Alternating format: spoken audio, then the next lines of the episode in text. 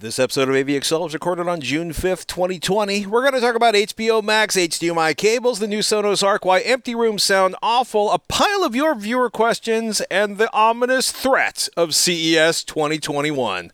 Don't forget to ask at AVXL if you got a question for us. Testing one, two, three. All right.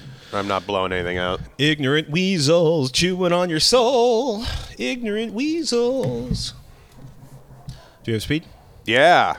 Welcome to AVXL, your guide to the best in home video and audio gear, no matter what your budget is. I'm Patrick Norton. Hey, I am Robert Heron. It has been an exciting week. That's all I'm going to say. Not only because of all the madness around coronavirus and moving into the new house, A whole bunch of protesting. protesting. I see the youth of my local community coming out in force in positive ways that I have never seen before. It's all tragic, but at the same time promising. There's just so much bad news out there that I'm kind of happy to see some good things in my own hood. Something to be said for good things happening near home. Positive change, baby. Questionable change. Uh, CES has decided that it will, gosh darn it, have not just a virtual but a physical event in 2021 in Las Vegas. Given that between the two of us, Robert and I, have come down with CES based kennel cough, flus, I've caught strep there twice. I'm a little uptight about going to Las Vegas for uh, CES in 2021, but we'll see. We'll see how things feel at that point. That's I'm just going to say that right now. Having flown recently, that was a little uptight, uh, Oh. but I didn't get sick. Well, I had the N95 mask on. I kind of sterilized myself. Tried to fall asleep before takeoff at the advice of a firefighter friend of mine who, who had to fly at kind of peak COVID shutdown. He's like, "Yeah, I just fell asleep. It was the easiest way to not be annoyed by having the mask on for five hours." That's a good point. I can't recall the last time I was in a plane. It's been just long enough now. so I can't imagine what air travel's like. But regarding CES, I missed last year's show or the January show due to being extremely sick with likely what's going around. It took me a month, month and a half to get over that. I was able to work remotely to cover that for my own interests. I can't picture me going back for 2021. Mm-hmm. I will probably give it one year. Probably not a bad idea. However, they did reopen the casinos yesterday and people flooded that. Well, got to get your gamble on. People love to lose money. People love to lose money.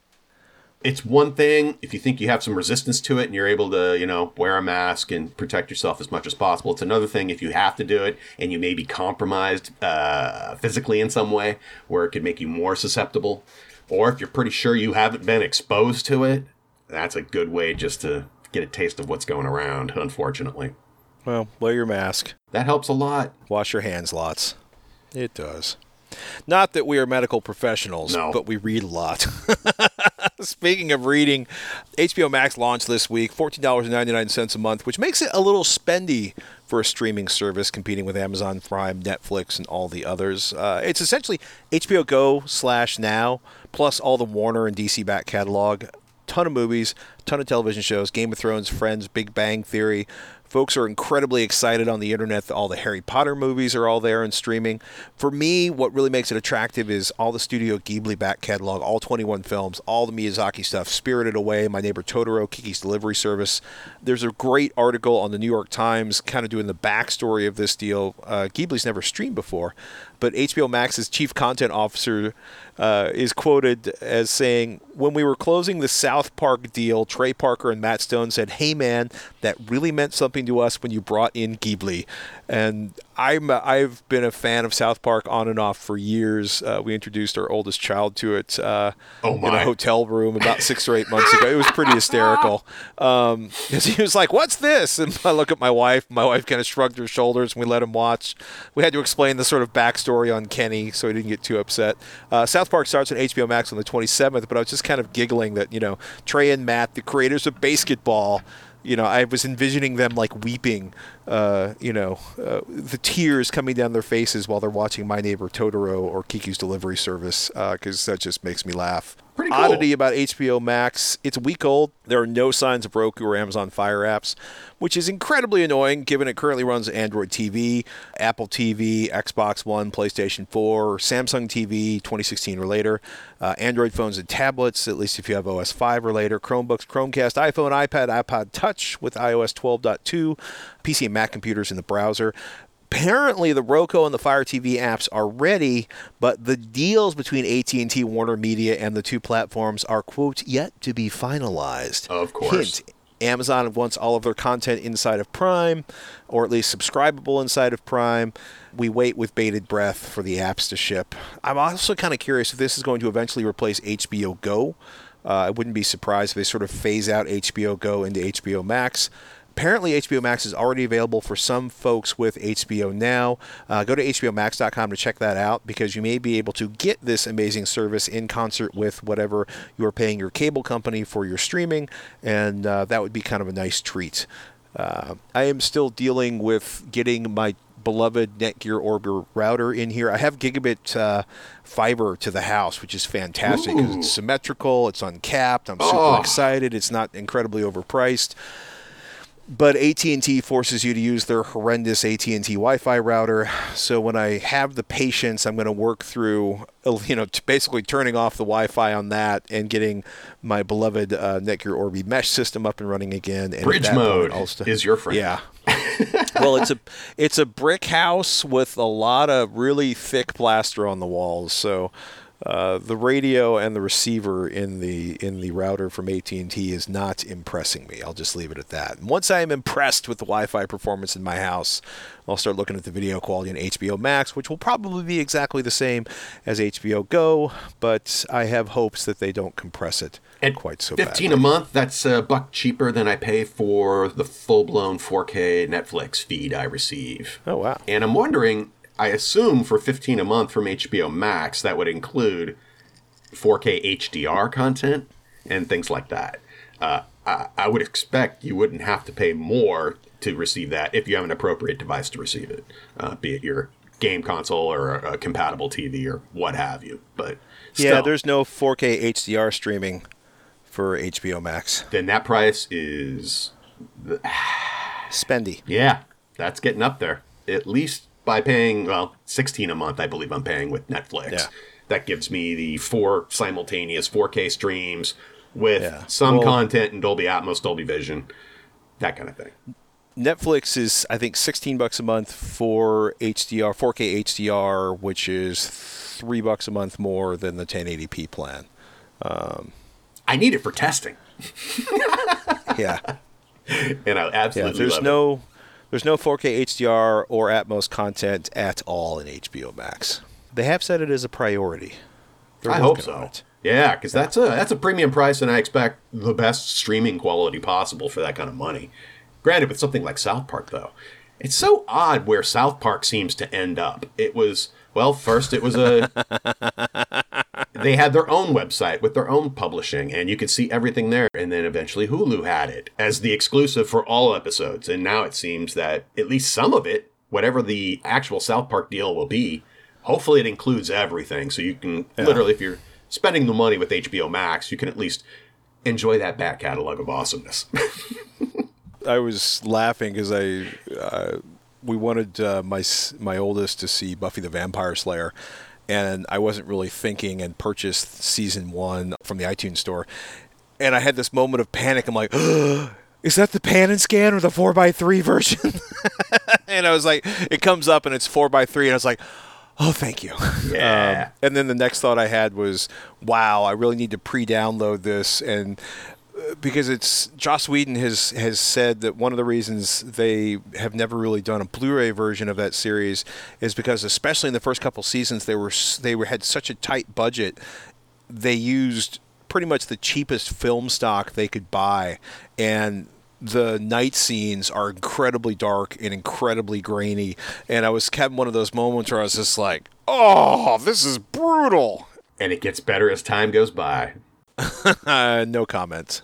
One of the benefits, at least, of modern cinematography is the use of more digital equipment. At least saving some of that original file, just so mm-hmm. if down the road if fortunate enough that somebody put it somewhere safe, it can be repurposed and put out at even a better quality presentation through something like Blu-ray or or streaming or whatever. But yeah, there's a lot of classic content out there that simply will never get the uh, magic touch because of the source material just simply being either degraded or never that great to begin with for for the early days of a lot of older projects. So It's going to be interesting to watch that one. Having a conversation with a neighbor recently, I just want to remind everybody. We talk about this a lot, but it's it's probably been two or three months since we've we've outright said it bluntly and plainly. Just buy your HDMI cables from Monoprice or Amazon.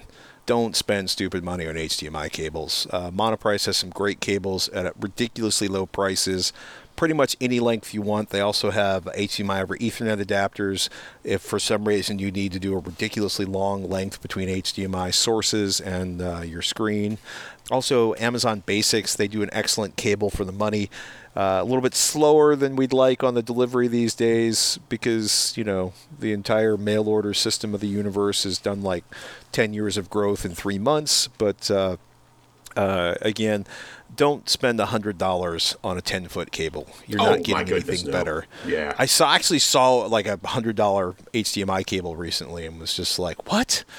Those still exist? I was looking at a two hundred dollar cable, but it was like a hundred foot fiber cable that could do eight K. Okay, that I'm that I'm digging. so that, that's the deal. Yeah, if for anything 10 foot or shorter, just hit up Monoprice, buy their fastest cable. They also offer some rather thin cables too. So if Those if are you're really not nice. doing an exceptionally long run, you can have a, a thin cable design that doesn't even require Yeah. active amplification or basically active chipsets on each end of the cable itself. They can just be standard. Amazon cables, I've used a ton of those over the years. They're great, but I usually tend to go look at Monoprice first. One, I love the way that A, it was a cable company kind of to begin with. Right. Their organization on their website makes it super easy just to get right to the, the top spec cables, and they are generally no more expensive than anything that isn't the top spec rated in terms of having up to 48 gigabit, full 4K HDR uh, for things like eARC coming up, or just making sure your cable can support ARC period if it happens to be a really old HDMI cable. And given the cost, it, it is one of those things where if you're having an issue with a device connected to a display, that's one of the very first things you should swap out is with a brand new cable if possible to do a quick test to make sure it is not that. I've seen the terminated ends on premium cables, quote unquote premium cables, actually fail remarkably fast. Right. That is something I see less of, or little to n- not at all, with cables from Monoprice or Amazon. Uh, in particular, the Amazon Basics cables. That's about the lowest end I'm going, period.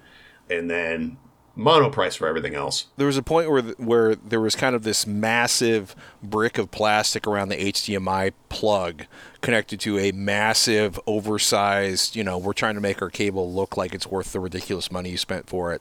Uh, there was a very stiff cable, you know, people would jam them behind their AV stacks, and the end result was the radius would be too tight on the cable, it would put too much pressure on this giant piece of plastic, and it would either sort of crack things inside the giant plastic enclosure, or it would start damaging the HDMI ports on the back of your AVR or your your Blu-ray player. I've seen a handful of TVs with damaged HDMI ports from Yeah. overly stiff cables being installed or utilized in inappropriate ways where the room simply wasn't there. Things have mellowed out since then, thankfully. If you are dealing too with tight fits and you need to go 90 degrees at the end of a cable, rather than try to force it, they make great little adapters, either 180 or 270, they call them, where Yeah. you, can, you can get that angle uh, of that corner just the way you need it for your particular TV. And once you kind of figure that out, you can get like a handful of those things for 10 bucks, and it can make that connection nice and easy, or easier. Put less strain on your cable. Once I realized that uh, Monoprice had had incredibly short cables, like 12-inch HDMI cables, I redid all of my cables in my AV closet at that point, and everything was like an appropriate length. They didn't have giant lengths of cable dripping around everywhere, and it was uh, it was incredibly satisfying from a nerdly anal retentive standpoint. I 100% agree with that. I've had that same experience, and it's just nice to be able to clean that up and use the least cable as possible for a couple of reasons. Uh, also, just simply by keeping the length short, you're not dealing with potential signal loss, especially for higher bandwidth content, and especially when you start trying to push over 15 feet with a with a regular cable.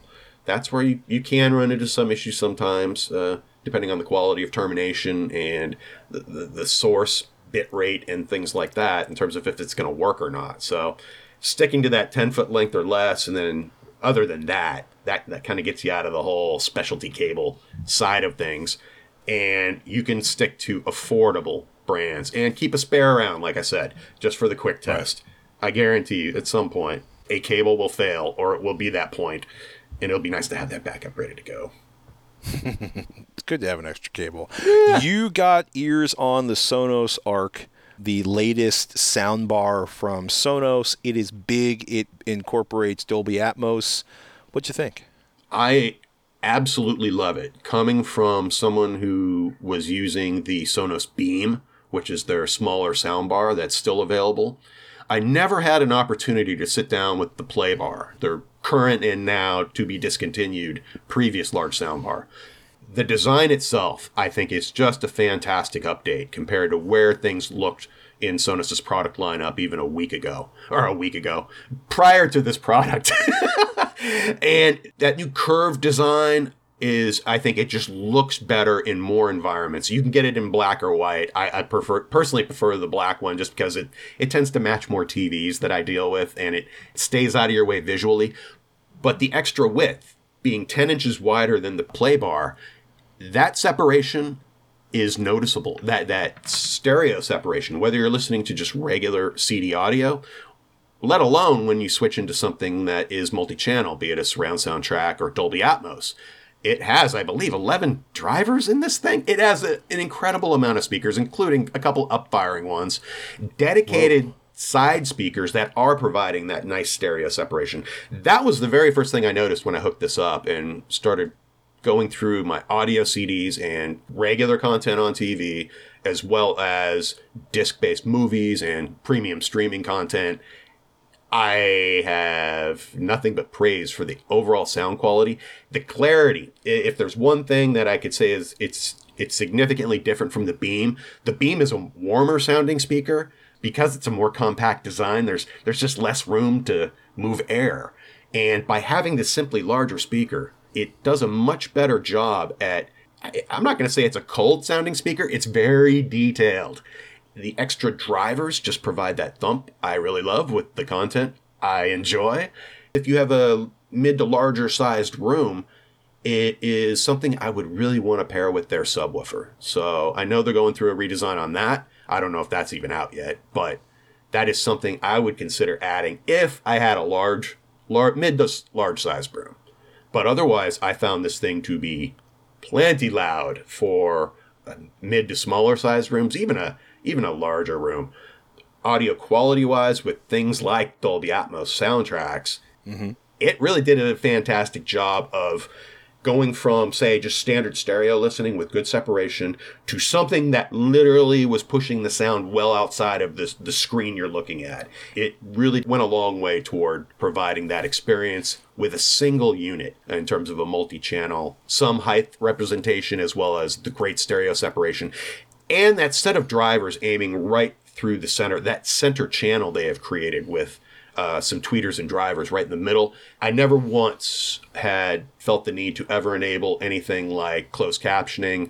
In certain shows with certain TVs, I find the audio quality so bad that I'll end up literally turning on closed captioning just to make sure I can Right. understand what the presentation is. This changed all of that. Now, I was testing it with a relatively new TV, the C9 OLED from LG that features eARC support, as well as, I will admit, decent audio for TV speakers. But the upgrade, as soon as you flip that on, you suddenly go, okay, this is this is room filling warmth. It does have the AI assistant built in, and the if you want to utilize those features as well, totally not needed or necessary.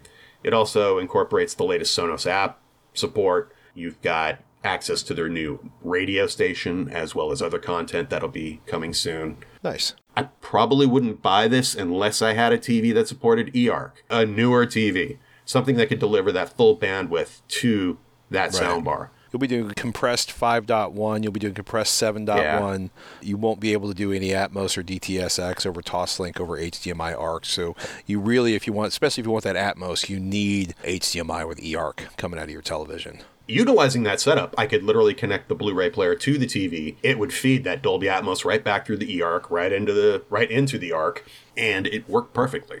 I had absolutely no problems with it. It's just such a sonic upgrade going from say something like the Beam, which is something I've always appreciated in its own right, but this for anybody with a 55 inch screen or larger, which I think this is just about perfect for.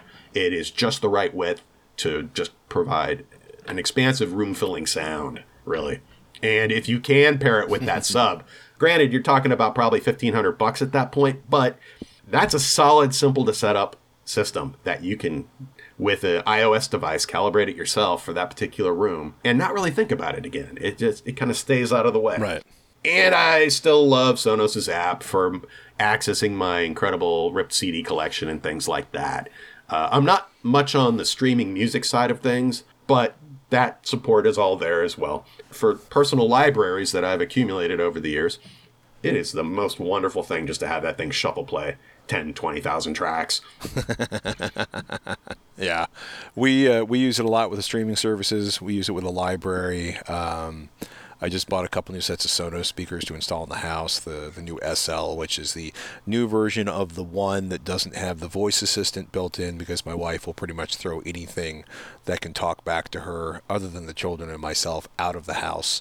Uh, Those could be used as rear channels with this setup. So if you wanted, Yeah. you could go with the wireless sub, couple of the rear channels, mm-hmm. and once I finish drying out this basement, the projection screen is going to go over there. Uh, I'm looking at a Epson 4K or the entry level JVC, which fortunately is available for a lot less than the MSRP of six thousand dollars, but still probably more than I can justify. But I'm going to be doing I'm going to be doing a big fat 7.1.2 or 7.1.4 system in here because I the nice thing about an open ceiling beams is I can I can make those Atmos speakers really easy. oh, having height channels is the way to go if you can if you can pull it off in a oh. room. And it looks like you can, baby. We'll find out. A lot of concrete in here too. Thrilled with the arc. Couldn't be more happy about it. It's just I feel it's made for newer TVs, and it, it- you're going to get your best bang for the buck pairing it with something specifically that supports. I would say something made in the last year or two, couple of years. You're good to go. Okay.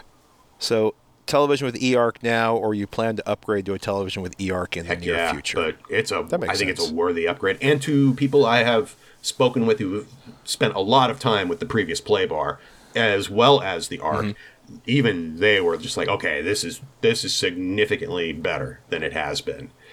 yeah. Uh, to go back one last thing on the design, they had this cover. It's a basically a cylindrical tube. Apparently, they drilled seventy thousand plus holes, drilled hole cover that goes over this thing. Really? It, it looks beautiful. It's also it does away with all the fabric and things that used to be used on previous designs. So I think it's a little more durable. Uh, my only question is, I need to see. It has a mode specific for being wall mounted or mounted to a TV, and my next my next project is simply to get that thing attached to my articulating wall mount, so I don't have it just like sitting too far away. It's always exciting to figure out Oh, stuff out. Buying from Best Buy is a little odd right now, at least uh, in the last couple of places I've seen. You essentially order online and pick up at the store, or you order online and have them shipped to your house.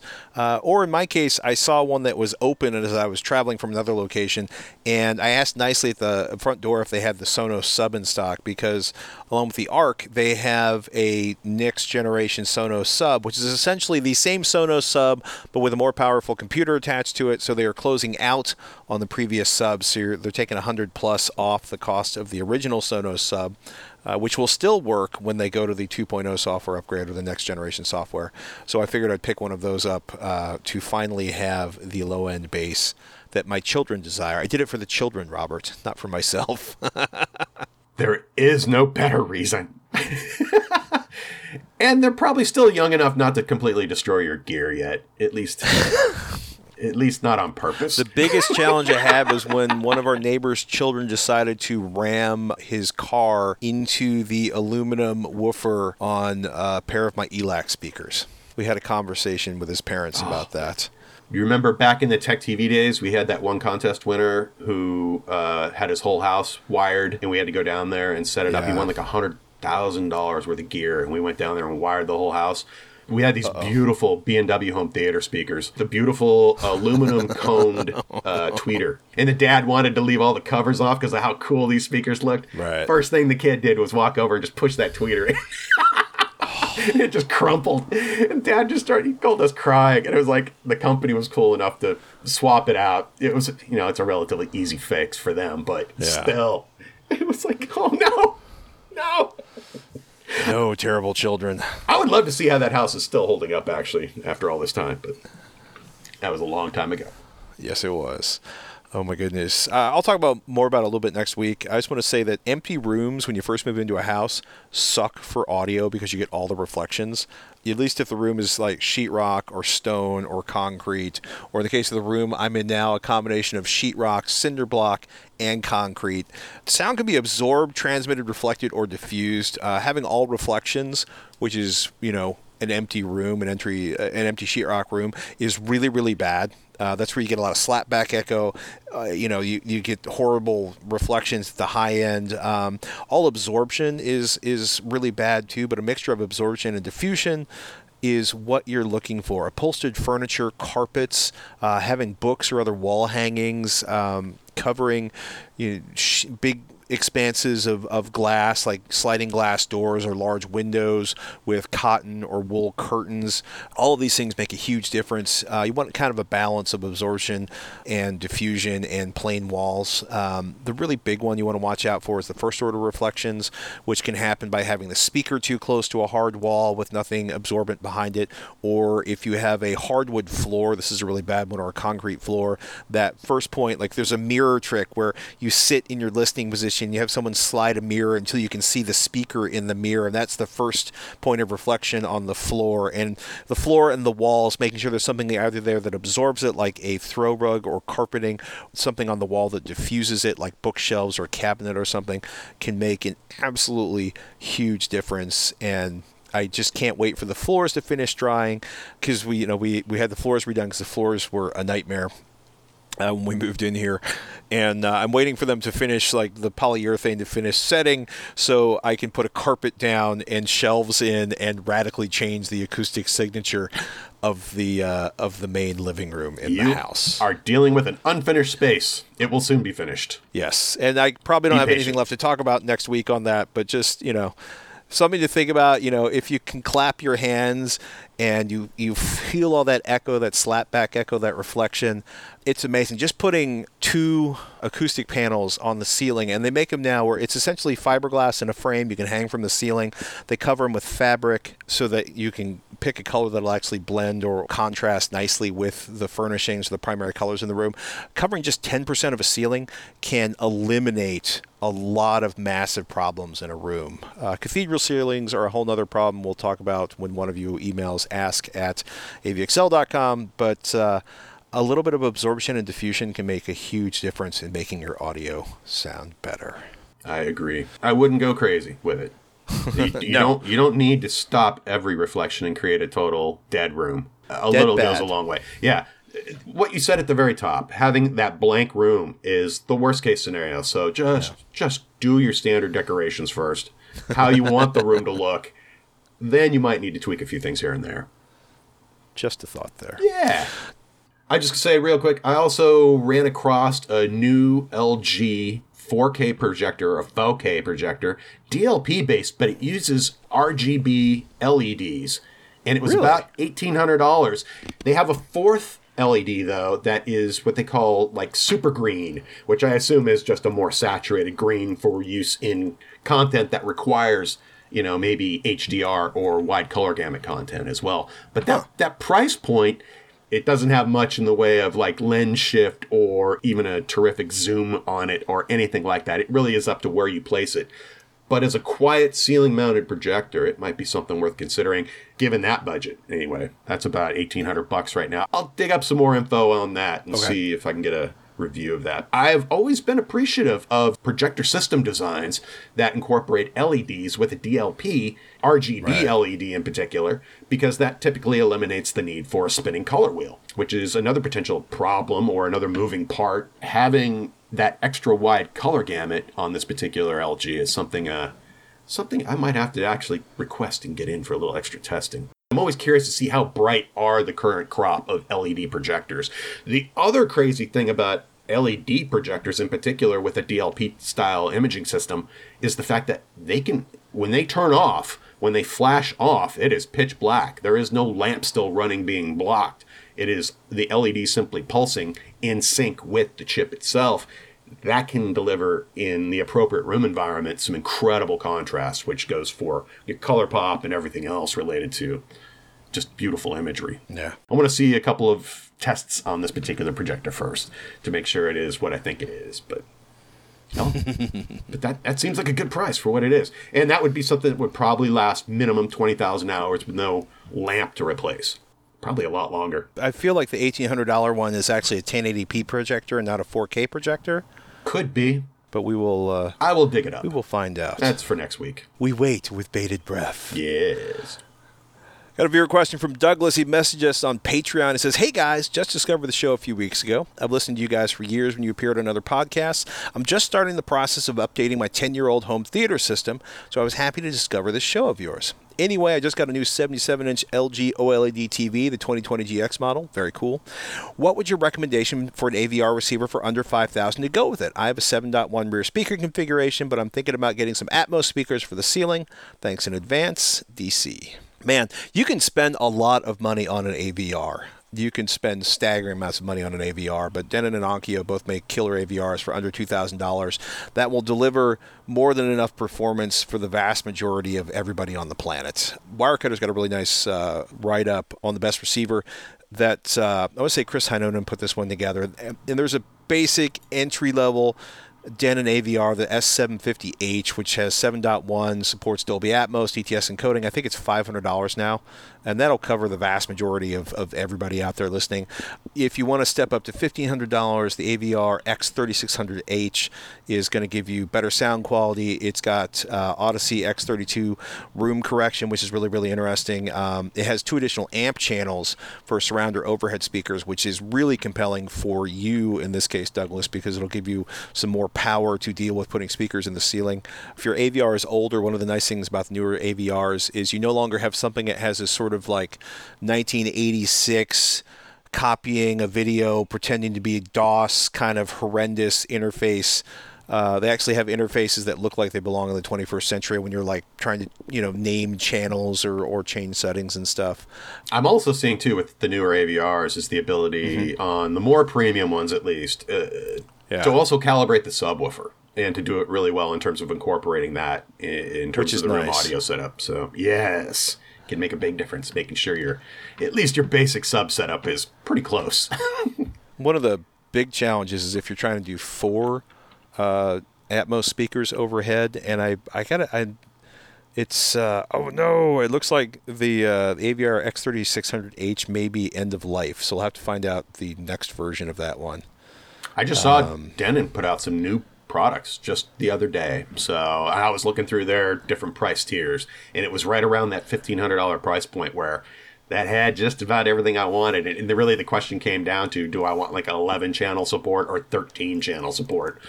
Thinking about what the room you want it to be eventually. Mm-hmm. For right now, it also incorporates all of the HDCP, HDMI technologies that will should keep you good to go for quite a while at this point Yeah. regarding your 4K and beyond content, or game consoles now supporting HDR and, and higher and higher resolutions. Looking at Denon's website, it looks like a lot of stuff is out of stock currently, which is a little frustrating. I didn't even realize they made a 77 inch version of the GX panel. That's that gallery design 4K mm-hmm. OLED that's about two centimeters thick. It doesn't have the traditional bulge with the ultra thin panel. It's like one Right. solid slab with a special bracket that it comes with that lets it mount flush to a, uh, a wall completely, so there is no gap. Oh, wait, a TV stand is not included, but a wall mount bracket comes with a purchase. Yes, yeah, that's what I just said. it, it is made to actually be wall mounted, flush and flat, and Right. look like a piece of artwork practically. That's a sweet TV. I'll also point out it looks like they're just starting to ship the 2020 uh, AVR X3700H and the X4700H, which are both 9.2 channel 8K AV receivers. So that would be the uh, those would be the ones to look out for, Douglas. Because I also mentioned that because given that your, your speakers are probably in pretty good shape, uh, depending on you know what speaker system they are. Speakers haven't evolved as much in the last ten years, but subwoofers have made huge leaps in performance. To me, I'd like you know a fifteen hundred dollar AVR, your Atmos speakers, and updating your subwoofer might be a, a real much better use of that money than spending all five thousand dollars on an AVR. Uh, Hsu and SVS have great subwoofers. RSL Speedwoofer is personal fave, sells for under five hundred dollars. Uh, does a fantastic job. Uh, or maybe doing a dual subwoofer system if your if your home theater is in a really large room. And you know if you know depending on what kind of speakers you have, you may want to consider upgrading those speakers. Um, but it's uh, you don't need to spend five grand on an AV receiver. Uh, 1500 will probably take care of most everything you need to do, and that'll leave you money to upgrade some other things that'll impact your home theater experience a little bit more. Sweet. Want to talk about HDR peak luminance? Heck yeah! One of my favorite things. M. Balders uh, reached out on Patreon and says, Hey guys, hope you're staying safe. We are. So, where should one set their UHD player's HDR peak luminance and what should that number be based on? More specifically, I've got a Panasonic OLED and a Panasonic UB820, a JVC RS420, and Oppo 203. Both displays have been calibrated. Both disc players allow for adjusting the peak brightness output, but I'm wondering what that value should be and how it's determined. Thanks. I would stick with an experiment. One for, say, your OLED. You can either look up what the benchmark numbers are related to what your picture preset settings are. Effectively, you want to know what is the peak luminance of that display and then set that player accordingly. Look at how that picture is. So, say in the case of the Panasonic OLED, it's probably very similar to what LG is doing. So, it's going to be in about that 750 range. If while doing HDR playback with default picture settings. Uh, so, with a number like that in mind, you would set the UB820 to do that as the maximum, known maximum output. You know what your TV can do. And then it does the tone mapping for that content to that value. Compare that to just leaving the player at default and then running that right into the TV and let the TV's built in tone mapping take care of it. Now, maybe in the case of the projector, where I, I highly doubt that has any built in tone mapping at all, it is probably a little more raw in that sense, and it might be worth doing that experiment on the Oppo 203. In the case of the JVC, I would probably do it at luminance output. I would probably do it more toward I would experiment with like five, six, seven hundred nits just to see what the cutoffs, doing the different styles of tone mapping, how that looks in terms of representation of the peak bright detail. Because effectively, that's what you're trying to do. You're trying to like map the brightest details and the darkest details all within the range of that display. There is no one way to do it. There is there are ways of setting that up to where it looks better, even though technically you might not think these settings should be the right way to go. But uh, it's, it's a little bit of a black art. But the nice thing is, at least you have that control. If you consider that every movie you look in H- at in HDR is authored to usually 700 nits, 1,000 nits, or 4,000 nits, or some various combo in there, and that that information's encoded in the in the media itself. And then the TV usually, like in the case of the OLED, it will see those code words and say, okay, this is the type of content I'm dealing with. Here is the known peak brightness of this particular scene or this frame, depending on on the type of content being previewed. And then the TV is going to make its own call on it. And I would really only change things around if you're not satisfied with that particular display device's default performance. Also, uh, given that setup, it's the projector I'd be more interested in to see if there'd be ways of improving that. I know JVC has incorporated some tone mapping functionality into their latest projectors, and that to me is fascinating as hell. And it would just take some of the guesswork out in terms of trying to figure out how to get the best looking picture for your HDR content on a variety of different displays. For most people, you do not have to mess with any of this, and it, you're better off just leaving the players at default on regular TVs and simply playing with the presets on the TV of the two or three usually for HDR. Start there and which one looks best to your eye for the given room lighting conditions and go from there. I do appreciate the ability of these players though to actually say, hey, you know what? Maybe the tone mapping in your device isn't all that hot or it's fixed at this one value that eh it's there but it doesn't look great. And this gives you some opportunity then to experiment and and put in some corrective values, but I would also immediately, for any particular display combo setup or display source device setup, go check online at sources like AVS Forum, see what other people are doing and what some of the recommendations are there in terms of, you know, I, I guarantee people are experimenting experimenting with this every day. There may be some good relevant information just waiting for you with a quick Google search. There you have it, ladies and gentlemen. Oh my goodness! Thanks everybody for listening. If this is your first episode of AV Excel, uh, I'm Patrick Norton. The other voice you hear is Robert Heron. You can find all of our episodes at avexcel.com along with information on how to subscribe or just search for AVXL on your favorite podcatcher. If you want to help support us, do us a favor, head over to patreon.com slash avxl and you can chip in monthly to help us keep the show going. We got a full slate scheduled for June and uh, man, It's again, we appreciate you out there. It's June. oh man, it's June and I've rediscovered the joys of humidity. is summer here? living here in St. Louis. Summer is here with a vengeance. At least it was yesterday. Yeah. Oh my goodness, scorching hot. Judging from the sun outside, it's back with a vengeance today. But uh, do us a favor if you got an email question, email ask at avxl.com. And we want to thank all of you again for listening. Stay safe, stay healthy, and uh, we'll talk to you soon. We'll talk to you next week. I'm Patrick Norton. I am Robert Heron. And yes, we will catch you next week on AVXL. Adios.